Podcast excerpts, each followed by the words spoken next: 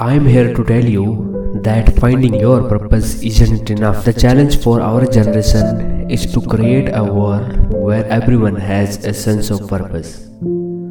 One of my favorite stories is when JFK went to visit NASA Space Center and he saw a janitor holding a broom and he asked him what you doing. Uh, janitor replied, Mr. President, I'm helping to put that man on the moon. Purpose is that feeling that you are part of something bigger than yourself and you are needed. Purpose is what creates true happiness and you are graduating at a time when this is especially important. Whenever parents graduated, that sense of purpose lively came from their stable jobs, their communities.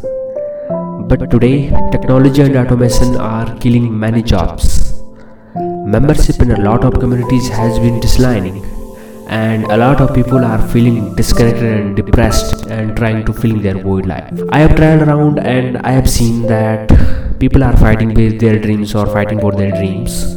I met factory workers. You know their old jobs are coming back and they are just trying to find their path ahead.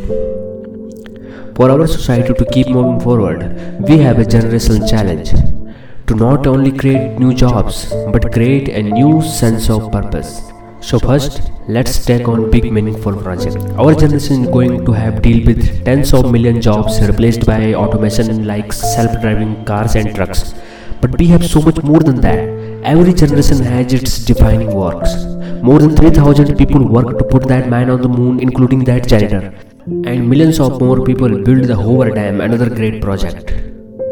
And now it's our generation turn to do great things. Now I know maybe you are thinking I don't know how to build a dam. I don't know how to get million people and anything. Well, let me tell you a secret. No one does when they begin ideas don't come out fully formed, they only become clear as you work on them. You just have to get started.